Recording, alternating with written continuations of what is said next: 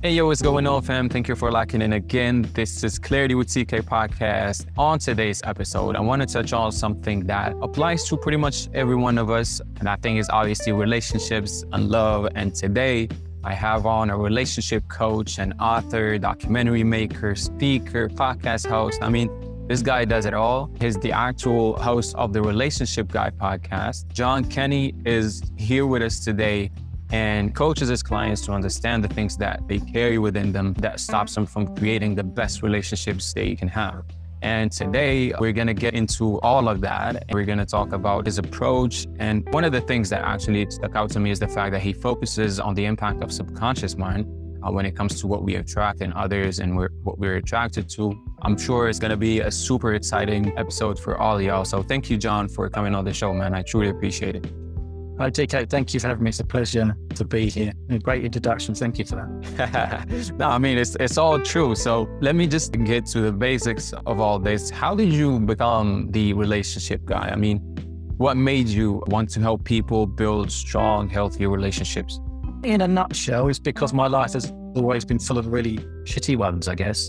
My own choices in relationships are very questionable. So when I was able to work that out for myself, it made such a huge difference to my own life that it seemed very natural for me then to focus on that area to help other people. Relationships are key to living a fulfilling and happy life, depending on the health of those relationships. So it's a fundamental issue. It affects not only the relationships you have, it affects your levels of depression, anxiety, you know, lots of other kind of different things that, you know, alcohol abuse, drug abuse, eating disorders. There's so many things that can stem from difficult relationships that it is an imperative thing, I think, for us to look at for our mental health and emotional well being. Absolutely. And yeah, you touched on so many things right there because it's one of those connections that we don't necessarily make when it comes to relationships, when we talk about the anxiety, alcohol addiction, and all other sorts of addictions, to be mm-hmm. honest. When they happen, we don't necessarily go back and think, oh, that may be because I'm not having the best relationships with the people I love or the people in my life in general. And that may be affecting and feeding my addictions, right?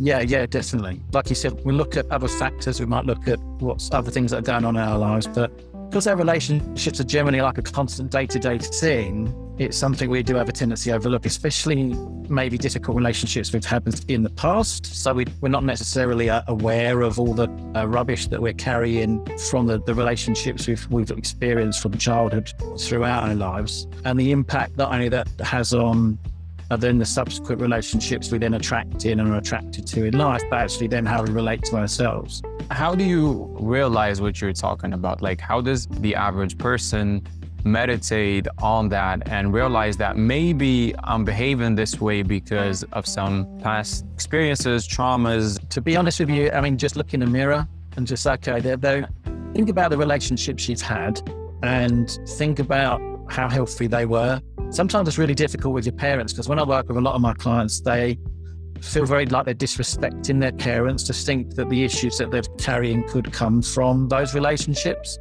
Um, but when I look at these things, it's not about blaming people, it's about understanding where we are because of those experiences that we've had. So we to be able to of say, okay, what are the likely outcomes for me based on those experiences? How do I see those experiences and how are they impacting on me? When I work with my clients, the first couple of sessions or so is getting that background together so we can go, okay, this is what I've experienced. What am I doing now? How do I feel now? What are my thoughts and meanings and perceptions and all of this now because of my past? And once we can start to understand that and put that all into place, then we can think about how we're going to shift that so it's a much more healthy thing for us and then make different life choices, relationship choices moving forward. How important are those past relationships in building healthy, amorous relationships, in your opinion?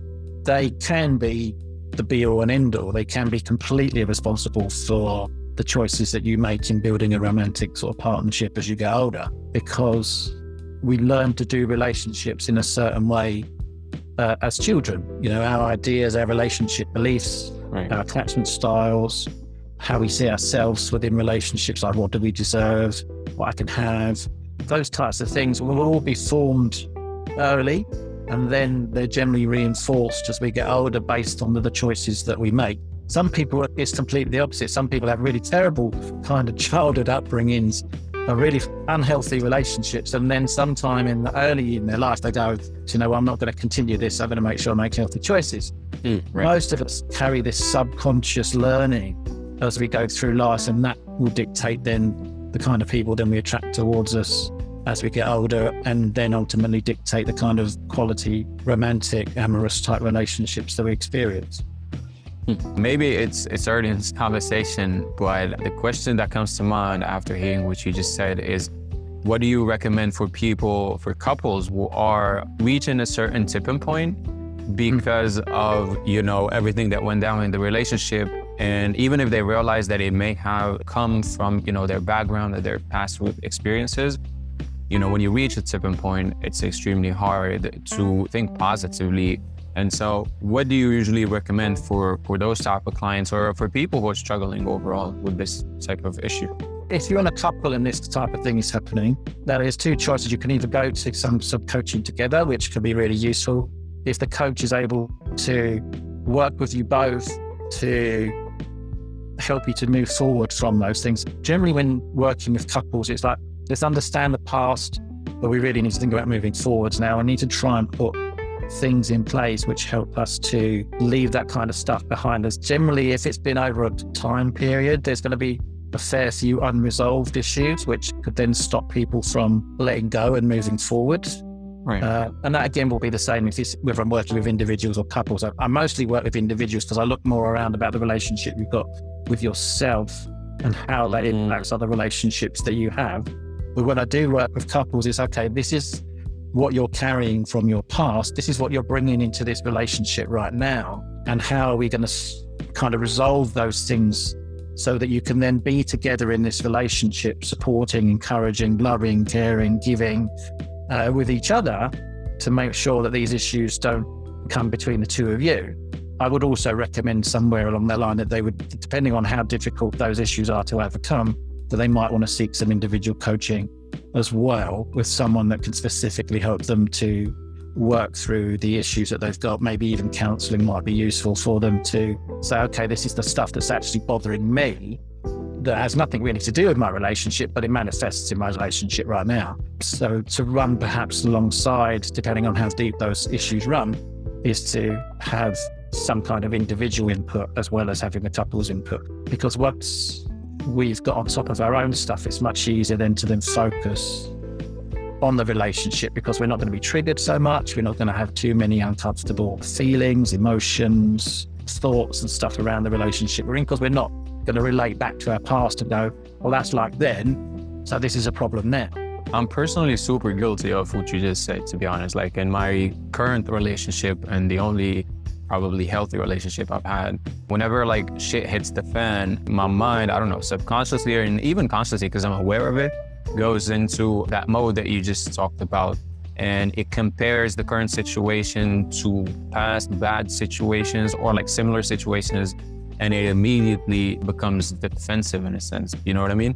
It's a survival technique. You sort of become pessimistic in a sense because you know the outcome of that past situation. And so you start thinking this may be the outcome for this one too. Yeah. So, how do you avoid having that kind of train of thought and work on that in a better, healthier way? Yeah. So, as you said, sometimes you're completely aware of you're going into that space. Yep. But because you said it's like a survival mechanism, your brain is so intent on keeping you in that protected environment within your own head that it's really difficult for you then not to react to it. Right. Um, so it's about, in that moment, it's not survival. Relationships aren't going to kill you unless someone is actually going to kill you. Sure. Um, so it's not about survival anymore. But when you were a kid, when you learn all this stuff, it was about survival because for the first seven or eight years of your life, your brain is massively in survival mode. So everything you learn about relationships during that time is about emotional protection, emotional survival. Hmm. So the first thing we need to go is, okay, this is not going to determine whether I live or not. So do I need to react in this way in order to protect myself? More than likely, I don't. Right. So what do I want to do instead? Do I want to be in a relationship with somebody where I can put this to bed now and, and be more open and deal with this in a different way? Or do I want to keep repeating the patterns that I've existed in all of this time, which then, like you said, I'm projecting forward into the outcome. Exactly. But actually, this relationship could give me a completely different outcome if I allow it. So it's about giving yourself a little bit of permission then to say, Thank you very much, brain, for trying to protect me, but I don't need you to do that on this occasion. I'm going to deal with this in a different way. And then I need to again maybe formulate a way that if I'm triggered, then I go, okay, no, I don't want to do that anymore. I want to do this so that we've given ourselves an option that when we are triggered, we can go, okay, I don't want to do that. This is my new choice. And we've already maybe got something in place that's going to say, we've got something prepared in a way to say, this is how I want to be from now on in relationships. This is the kind of thing I'm going to do instead. So at least we can move away from the difficult experiences from the past and how we've reacted to them and choose to respond in a completely different way. So basically, moving past your past traumas, right? If they've stuck with you long enough, then they were probably quite traumatic for you as a kid. If not, they were very upsetting and caused you enough pain for you to, for your brain to warrant putting a protective mechanism in place. So, so it caused you enough discomfort as a child for you to say, for your brain to say, I need to protect you from this moving forwards. It's so interesting that you keep bringing this bringing this back to childhood. So I have to ask you: Do you think it's possible to accumulate those types of behaviors in your adulthood, or does it always come from somewhere in your childhood, some traumatic event in your childhood? Yeah, like you said, it doesn't necessarily have to be trauma in childhood. It could just be maybe a repetitive pattern. Yeah. Um, okay. Say your your dad was always at work, uh-huh. uh, and then when he came home from work, he wanted to cuddle and he was always too tired. You could see that as rejection as a child. That's again, it's about your perception of mm. your own environment. So you could think your dad doesn't love you. So then later on in life, you could then have difficulties when people don't show you much attention. You could feel rejected. So that could be triggered something, and that's not really a traumatic. And how do you fix that, for example? And let's use that example. Yeah. So what I would suggest then is actually you look back and say, and you're not being rejected by your dad, mm-hmm. but your dad was just busy. Um, Your dad wasn't able to offer you the conditions you needed to feel safe and secure and loved and cared about. Right. Does that mean now that you're in a relationship with somebody where you need to feel the same just because they may not return your message when you want them to, or maybe they don't tell you that they love you enough, or maybe they don't do enough to getting we would slip into love languages here. Maybe they don't do enough for us to feel like they care. Do I need to feel rejected or abandoned? Probably not. It could be the case that they are neglected. But can you can you control that? Can you control that feeling of not feeling neglected or rejected? Yeah. Once you recognize what it is that sets you off and recognizing those emotions that you're getting, because your brain will relate a circumstance to your past and it'll go, okay, like you said earlier on, I recognize this. This is how it's going to turn out. I need to do something now in order to respond or react to that. So then we go, okay, do I want to continue to react to that in the same way? Or do I want to do this differently? The more we start to create a new way of doing things, we start to negate the issues from the past and see things with a completely new perspective. So that when we feel like we're being triggered, we can go, okay, what is actually really happening right now? We kind of bring ourselves into the present. Is this something I really need to be worried about? Is this a red flag? You know, is this something that is really sort of detrimental to me and, and not healthy for me and moving forward in the relationship? If it is, I probably need to move on and walk away from this relationship. Or is this something I'm making up in my own head based on my own perception of what's going on? And then obviously the art communication is to address that with the person that you're in the relationship with. If it's something significant to you, you can you, it's always okay for you to say, I don't like that or I do like this and I want you to do that and I'd like you to do this without being obviously too needy. If it's something you can resolve in yourself, I would say resolve it within you first. If it's something you need help with, then it's okay for you to reach out to the person you're in that relationship with and say, I need help with this. If they're not prepared to help you, then they're probably not the right kind of person for you to be with in the first place because they're not prepared to say, I can help you be okay. Uh, mm. Someone's saying to you, "I can not, I'm not prepared to help you to feel okay." Then why would you want to be in a relationship with them anyway? Right, Uh, and then the right person. They might want a really easy relationship with no problems and no hassles, and, and they don't really want to give too much to a relationship because of their own stuff. Uh, right. Mm. And so it's just for you to be mindful that is this my stuff? Can I do something with it? If I can't, Can I speak to the person that I'm with and can they help me with it? And then you can start to move forward from the things that that would cause you the distress in the first place. But how do you calibrate between being needy and asking for what you think is right? Everybody's a bit needy. We all have needs, you know. Right, right, of course. There is no, there's no problem with with having needs. It's about not relying on somebody else necessarily to meet those all of the time. Clearly, in a relationship, it needs to be harmonious. There needs to be some balance. There needs to be some give and take. There needs to be something that works for both people. All of us are going to be somewhat needy more than, time you know, if I'm tired, stressed, right, something terrible has happened in my life, for instance, you know, you could have lost a loved one or something, you're going to be needy, you're going to be vulnerable. And hopefully, the person that you're in a relationship with is going to step into that space and go, I've got you now. You know, yeah. you need me now. And it's okay for me to give more of myself to you the, at this moment. I've right. got a client at the moment and they're thinking about separating from their partner because when they have been through really difficult times, their partner has then turned to drink because they can't yeah. So that's not so calm. They won't put themselves in a space to be with this person that really needs them. So they they basically are saying, I can't, I'm not going to do this. I won't do this with you because it's too difficult for me.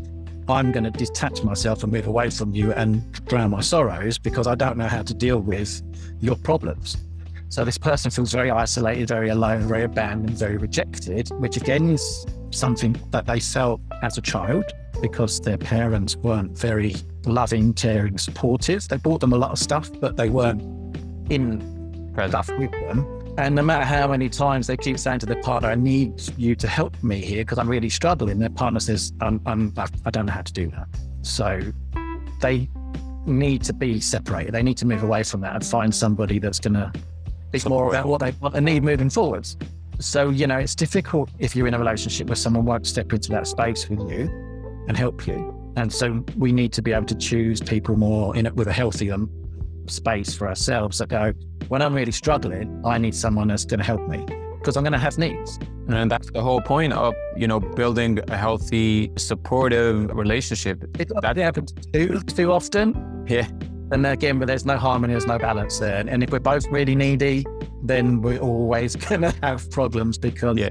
We're always going to be needy and the other person's not going to be able to fulfill those needs. So again, that's looking at ourselves. Why am I so needy? Why can't I cope with this myself? What is the difficulty that I'm experiencing, which means I need I need someone else to step in and help me? And what does that mean to me? For instance, another client I've got is only ever got attention when they were sick when they were a child. So when they are in need of affection and attention now, they'll get ill. Mm. Because that's the only time they know how to be vulnerable. That's the only time they know how to reach out. It's the only time they let someone in, but it's the only, also the only time their partner actually steps up and helps them. So they're repeating the, their childhood relationship in that way with their now adult partner. So that's something that we're working on now that clearly the person that they're with needs to step up at other times and right. they're trying to work on that now with them to say, okay, I'm not going to be sick, but actually, I still need you to help me A, B, and C times. But it's for them to step out of their kind of comfort zone, their normality of past only seeking help by then getting sick and not feigning sickness, but actually getting ill. So they're bringing on this illness themselves right. in order to get attention. Crazy. Hmm. Crazy. Yeah, it's crazy how the brain works and how if you, you believe something so deeply, then it manifests physically as well. Yeah, completely. And that's that's a real key with a lot of this stuff. Is if you're feeling it physically, uh, we negate, like you said, what are we manifesting in ourselves physically because of how I'm feeling emotionally and the difficulties perhaps I'm going through. Yeah, so we can we can create this kind of low space for ourselves just because we need someone to step in and help us. It'd be much healthier if we could just say, can you be there for me? uh, yeah, but the thing is, like, you see, I go back to my previous question about calibrating all this. It's like, mm. when do you know it's too much? Because I, I still struggle with this, if I'm totally honest. I still struggle with the fact that it's not easy for me to, to go out of my way and ask someone for anything let alone ask for you know support or mm. attention i'm the kind of person who just go like it's all right i'll do it myself i'm used to doing it myself you know what I mean? But in a relationship, obviously, it doesn't work like that. It's a partnership. or anything else. So Yeah. you need that support, but it's still very hard for me to just be like, I need support right now. So what, what's your advice for people in Yeah, the same so, um, situation? I would suggest then that somewhere in the past, Mm-hmm. being vulnerable to you was too painful. So I I like to use a little analogy. and You're not going to be able to see this because obviously I'm going to do this physically. But if I put my arms up enough to be held as a child, Right. and nobody ever picks me up, eventually I'm going to stop putting my arms out. Mm. And I, I imagine that somewhere in your past, you put your arms out to be held by somebody that you expected to be there for you to help you, and they didn't. So somewhere your brain has gone, it's not safe now for me to reach out. I need to deal with this myself. So you become very independent, very self reliant. 100%. And the thought of you reaching out to somebody then becomes too uncomfortable. So you try and deal with everything by yourself, unless, like you say now, you get into such a low place. That's the only time you actually really let anybody in because you know you can't do it by yourselves. But you're also manifesting this unacceptable place for you to be in where you Right. say, okay, now I'm this low, it's okay for someone to help me. So we need to make sure that we overcome that idea of vulnerability and maybe the rejection or abandonment that we've had in the past, which then leads to us not being comfortable asking for help or being vulnerable now as an adult. And so the key is to communicate healthily around that need to yourself first. And then and to the other person. The problem is, is what we also have a tendency to do is if you're used to looking after yourself, you'll choose relationships which then mean you have to look after yourself. Because you Mm. firstly may not even let the other person in to help you, even if they could. Right. But generally, your energy is going to be attracting people that can't give it to you or won't give it to you anyway. Mm. So when you do reach out, you put your arms up in the air, say, please help me. And they go, no, don't do that. And you'll go, see, this is just like every other relationship. I'm better off looking after myself. You give, you put that protective layer back in. Your brain says, see, you're right. You need to look after yourself. Nobody can ever be there for you. And you prove your kind of ideas, beliefs over and over again to yourself to keep you in that protected, safe space, fun, not vulnerable space. So again, that's why the work on yourself is so important. And then the work on the relationship around you is generally secondary to that. Once you recognize what you're doing, you can then invite someone else in to try and help you with that space Hmm. and see if they can. Because if you've attracted someone who says, no, no, no, I, I can't do that, I won't do that, that's not within my capability, I don't know how to do your feelings, then it's okay, well, you know what? This is a choice I've constantly made throughout my life that causes me a problem. This relationship clearly isn't going to work for me.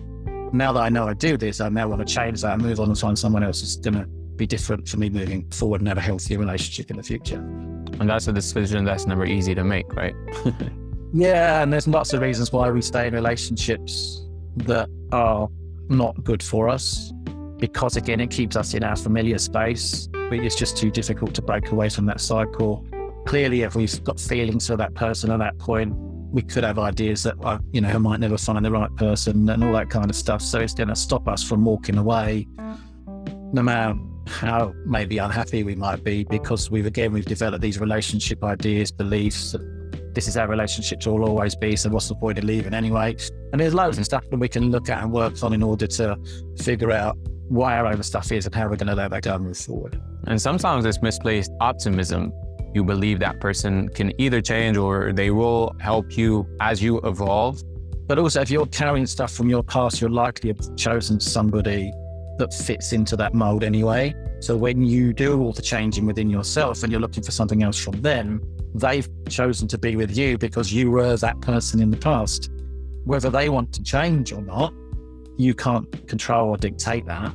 You hope that they're going to want to come with you on this journey of self development and relationship development. But like you said, there's an optimism there that they will, but there might not be the case because you're taking them out of their comfort zone. You know, by changing, if you're changing and want them to come into a different space with you, you're trying to get them to come out of their protective or comfort zone. Uh, so therefore, that you might be, no, you know what, they're not going to come with me, and then you need to make a decision. If they're not going to come with me, do I stick with it and just be okay in this new dynamic, or do I then think the best thing for me is to actually find someone who now fits into what I want from a relationship and what I want for myself moving forward? Or do I hang on in there and just never be as fulfilled and as happy as I could be? What are some of the most common beliefs people in these, you know, bad relationships have? What are the things that you always stumble upon that you always see come back? Yeah, I think there's um, the beliefs about what you deserve. So, can I actually have what I want in a relationship? Is this is are there is there anybody that actually can give me what I want anyway? Because again, we believe that relationships are a certain way, so we keep reliving those beliefs in order to make them true all of the time. We think the grass is always greener elsewhere as well. That's an that's an avoidant personality type. Okay. Yeah, that's that's that. The kind of person who doesn't like to work on things. Is that what you mean? It's yeah. So, generally, when avoidant personality is someone when it gets to a certain point, their brain says, "This isn't working. I need to go and find something that does." or I need to be on my own, or whatever it is. The people that generally have a tendency to jump from relationship to relationship are looking for something unrealistic most of the time. So in their head, they're saying, now this relationship has got to a certain point. I don't really know how to deal with this. There must be something better out there, or there must be something different out there. Or I can start again because I really want to be in a relationship with somebody, but I don't know, really know how to be in a relationship with somebody. so this relationship has got to an uncomfortable point now of connection. Let me go and find someone else I can start off brand new with. When that gets to a certain level of connection, I'll now start off with someone brand new that I can start, you know, brand new with. And then again, and we keep avoiding uh, the difficulties that could come up. Again, we don't know how to deal with them. Again, they could fit into our stereotype. Oh, you see, look, this is a problem now. This is a problem I've always had. This never works out. Then we go and meet someone else. And again, like you said, we have this idea that that next relationship's going to be the right one. But if we haven't done the work on ourselves, we're going to keep jumping generally from the same type of relationship to the next. Super interesting. How does that compare to what you just said prior to this, which is you said when you start realizing some things about yourself, about your deeper self, and you start working on them and you start realizing that, you know, because of childhood traumas or whatever, childhood events, I'm the way I am, and that now I'm ready to move on from that and become a healthier person and have like healthy reactions to mm-hmm. situations. Mm-hmm. What's the difference between that and a person who's actually just moving from relationship to another, looking for something new? Uh, it's it's going to be something similar. There's going to be an issue there. If you keep looking for something, there's something not right within yourself. But mm. a relationship should complement you, not complete you. So if you're looking for a relationship to complete you, there's something missing within you that you're looking to be filled. So if I'm always jumping from one relationship to the next, I would suggest there's a hole within me that I need to work on first to fill up mm. so that when I meet the next person, they can complement me rather than complete me. Again, could be self sabotaging, a style of attachment called a, a dismissive avoidant. They're the kind of people that just don't know how to do connected relationships at all. So they're the kind of friends with benefits, or they do a lot of surface relationship stuff. So they do a lot of dating, but never get really serious mm. because they really don't know how to connect with people at all. But there's lots of different reasons why we might be doing this. We mm. just need to figure out what our triggers are and what it means to us. So to kind of change that type of thing, it's about saying, what do I want in a relationship moving forward? And what do I want to give to a relationship moving forward? So that we can start to shift away from the old defensive patterns right. That keep us stuck and re- repeating those things over and over again into putting our mind into focusing on a different space where I want to be with somebody that's like this. I want to give this much of myself, and that's a safe thing for me to do to convince our mind and our brain that we don't need these protective mechanisms anymore anyway.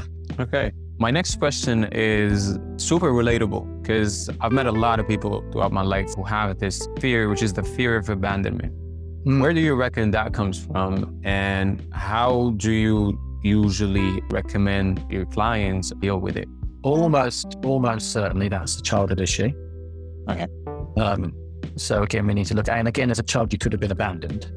Mm-hmm. That would have been super, super painful if you were abandoned. It could be your perception. I mean, like, you know, sometimes I work with clients and their parents have died and they're massively angry. They feel rejected, but they feel abandoned because their parents died. So that's, again, that's quite a deep issue for us to be able to work through is to change our perception of what's happened. And again, as an adult, it's are you going to allow yourself to feel abandoned? So you're labeling the fear as abandonment that's a perfectly okay fear for you to have because of what you went through as a child, but is it necessary now as an adult? Mm. If you've gone through lots of different relationships where, say, you've been ghosted a lot by people, mm. you're going to feel possibly abandoned. But again, that's a subconscious routine that we might be creating for ourselves and are very likely to be creating for ourselves based on our fear of abandonment. So we keep creating relationships where we're going to be abandoned. So we need to be mindful of that. But it's all about the words we label things with and the meaning we give to the words. So as a child, that would have been massively difficult for you. And yes, it was okay that you were distraught and probably your life had been turned upside down and it would have been awful for you to go through that. But as an adult, so I call myself a relationship empowerment coach. So it's about empowering yourself within yourself and within your relationships if you say, I've got a fear of being abandoned, you're giving all of the power over to your fear. So you don't really have any control. Mm. Uh, so it's about shifting that fear away from a place of I'm worried about, I'm fearful of abandonment, to if someone decides they don't want to be with me, I'll be okay.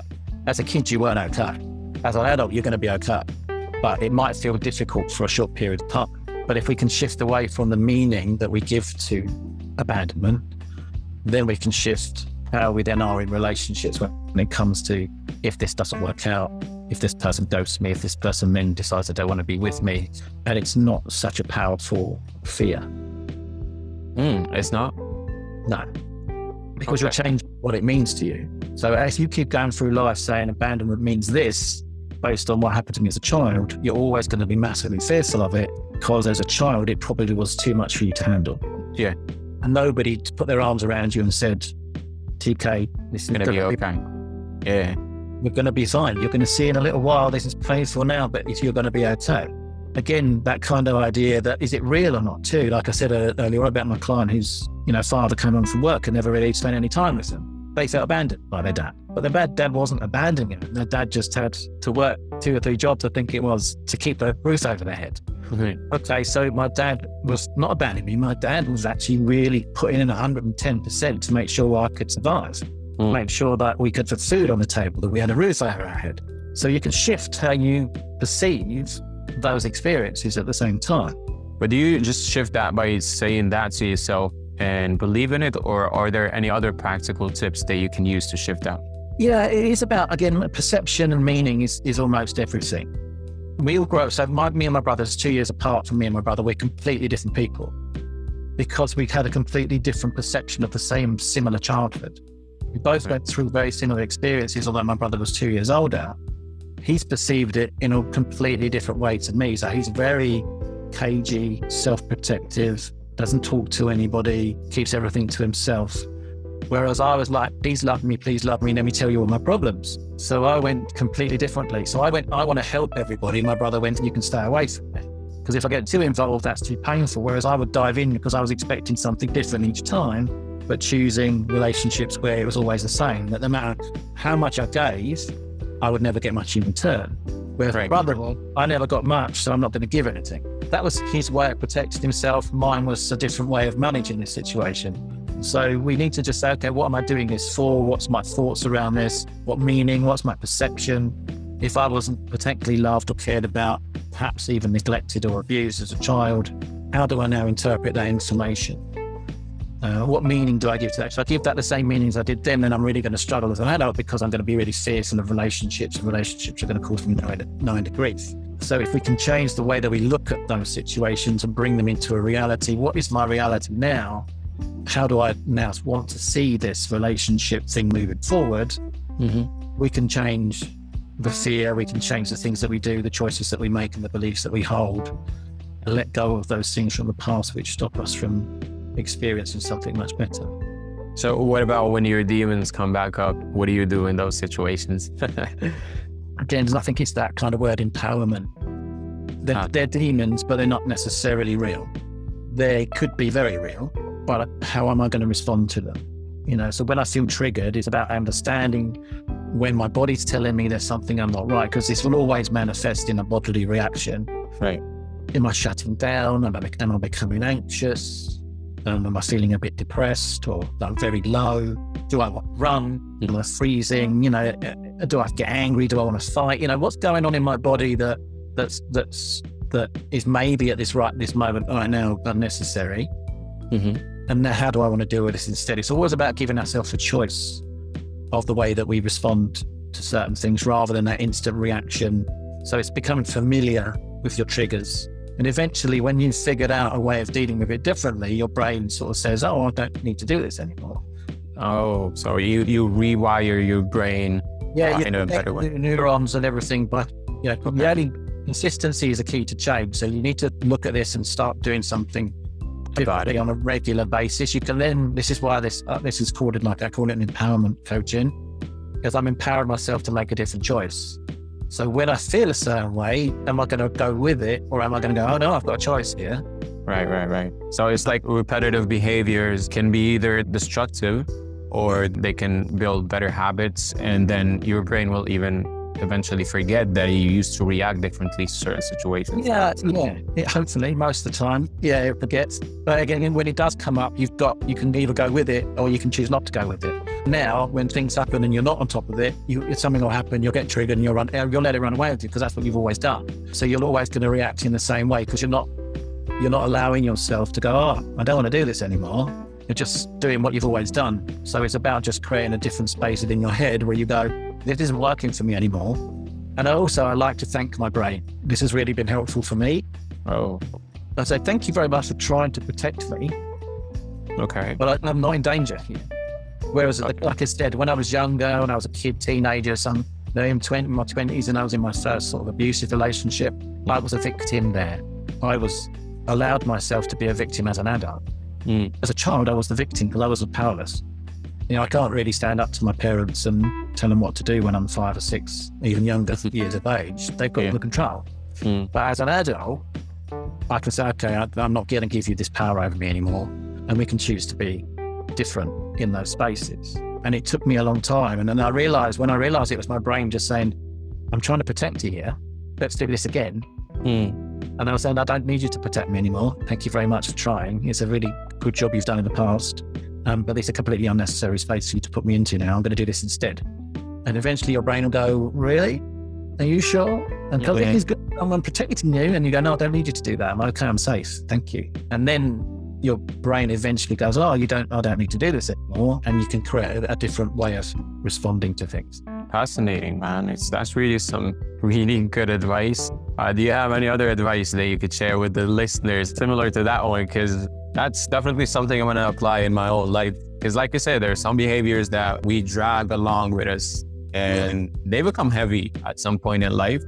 And we don't even realize that they are a product of some past events. Letting go is also one of the things that I find most powerful in this realm. So the book has a is like a coaching program book. So the first half of the book is a little bit about my life story and how I learned to develop my understanding of myself as a person and how I learned to see other people and how I learned to do relationships. And the second half of the book asks you the same questions that I asked myself to figure that out for you and then put things into place. Such as what type of questions do you ask? Like, give me like uh, a couple. Yeah, understanding how your experiences have affected your self belief. So, what kind of messages did you receive internally as a child that then you're still carrying as an adult? So, my inner core belief was I was never going to amount to anything. Okay. That then led to a lot of other limiting beliefs around what I was allowed to experience in my life, what I deserved, what was possible. So, uncovering that core belief was then able to shift a lot of my own limiting beliefs and then I then instilled new belief systems, which undermined all of that stuff. So that now when I think about something, I think, no, I can have that. That's possible. I just need to maybe apply myself in a different way to make sure I can I can have that. And that kind of thing you go you go through in the book to help you to understand where your beliefs. So there's a whole chapter on beliefs and helping you to understand what ones you might be carrying for yourself and then how you can then put new ones in place. So there's lots of different things in the book about that. Uh, the podcast, I talk about lots of different things. I have guests on, and I also have my own relationship rambling. So I pick a topic and I talk about it and how it can affect us and what we can do about things moving forward. One of the things when I've done my talks in the past is what seems to really resonate with people is that nothing is personal. We are taught as we grow up generally that we are responsible for other people's emotions you make me feel this, you make me do that, right. which we're not. But that's a way of controlling us to get us to stop doing things. And if we still carry that message in when we get older, we become very responsible for everybody else's feelings and all the situations around us. And then that becomes completely out of our control. Again, the empowerment thing is completely disempowering because I'm not responsible for how you feel. You are. I might do something you don't like, but your emotional response to that is is you, not me. It takes a lot of maturity and yeah, and and, and taking responsibility as well. Yes, and getting rid of responsibility. Because some people will say that as an excuse for my behaviour, but it doesn't mean I'm not going to say to you, TK, I don't like it when you do that, so please don't do it. Right. But I'm not going to say, TK, when you do that, you make me angry. Mm. When you do that, I make myself angry because I don't like what you're doing. It's my reaction. Yeah. So I can say to you, look, I don't like it when you do that. I get upset. You know, that triggers a really painful space for me. So please don't do that. If you say, John, I don't give a monkeys about that, I'm going to do it anyway, then, you know, I know where I stand with you. Right. Mm. And then I can decide whether I actually want how much interaction I want to have to do as far as our relationship is concerned. But not taking things personally, I think, is very important. I don't do things for other people, for the benefit of other people. I do it for the benefit of myself. So if I'm going to be a nice guy, it's because it serves my purpose to be a nice guy. If I'm not going to be a nice guy, it serves my purpose. It meets the need within me. So it's got nothing to do with me. Although I might aim my behavior in your direction, so you could be on the receiving end of something lovely from me, or you could be something quite awful. That's most of the time, it's got nothing to do with what you're doing. It'll be to do with how I'm feeling, what's going on for me, it could be something that you've done that I don't like, but if I can step out of that, nothing is per- this is not a personal attack on me. It gives me a much broader scope to say, okay, what's going on for that person that's causing them to behave in this way, rather than internalizing it as being my fault and my problem and my responsibility, because I'm going to react in a completely different way if I feel it's like I need to, that I'm taking it personally, or if I'm able to take a step back and look at you instead if it is something I'm doing, that's fine. We can have a conversation about that. And I'll say, you know, hands up, that was me and my bad. And I'm not going to do that again because I know that you don't like it. If it's something I'm willing to change. But if I you do something that I then take personally, that all becomes about me and my responsibility, and I'm lost in my own feelings. I'm making things up in my head that might not exist. I could feel abandoned. Again, again, that's a personal feeling I've got. It could be just the fact that you can't make a date or something, you know. But if you're being, if you keep blowing me out, again, that's something I need to deal with within myself. You're blowing me out for a reason. It's your reason, not mine. Hmm. You know, if you don't want to be with me or you've got more important things to do or you can't see him as a priority, that's not personal to me. That's just the way that you want to live your life. Hmm. But I can take a step back and go, okay, is that the right person for me to be with? How much time do I want to spend with this person? Where do I place this relationship as far as what's good for me or not is concerned? And then I'm then I'm completely out of that triggering space that I would have gone into otherwise. Uh, and then I can deal with this thing in a much healthier way. This takes being with a with a healthy individual to a whole different level, my friend. You know, you can be with someone who's relatively healthy, someone who just reacts well to situations, for example. That's healthy. It's not within everyone's capabilities. Like there are a lot of people who react, like you say, they're angry or they shut themselves out. They get away from the problem and they they just jump from one relationship to another. But the fact that you say that you need to find someone who basically is ready to put in all this understanding into mm. what's going on right here, it takes it to a whole different level. But again, I'm sure there are a lot of people who are in tune with all of these feelings and their own personal feelings. And from what, what I gather, in your opinion, it's good to be selfish when it comes to what we do, as in, I want to be a good guy because it's good for me. It's not because it's good for other people. So I just want to be selfishly always do the right thing for me and try to do it the best we can. But uh, it has to come from a place of me first. Yeah, and I think I, I label it as positive selfishness and negative selfishness. Positive selfishness. Yeah, I know that there are certain things I'm going to do which someone else is not going to like. I'm taking your feelings into consideration, but I still that may not be enough for me to stop the thing I need to do for myself. If I just do things without giving a care for anybody else and I'm just going to do it anyway, that I can't class as negative selfishness. Mm. Because we don't care the outcomes for other people. We don't care how we affect other people we're just very selfish and self centered. Whereas I know that there are certain decisions I'm going to need to make for myself that other people are not necessarily going to like, but I'm going to do it anyway because it's the best thing for me to do.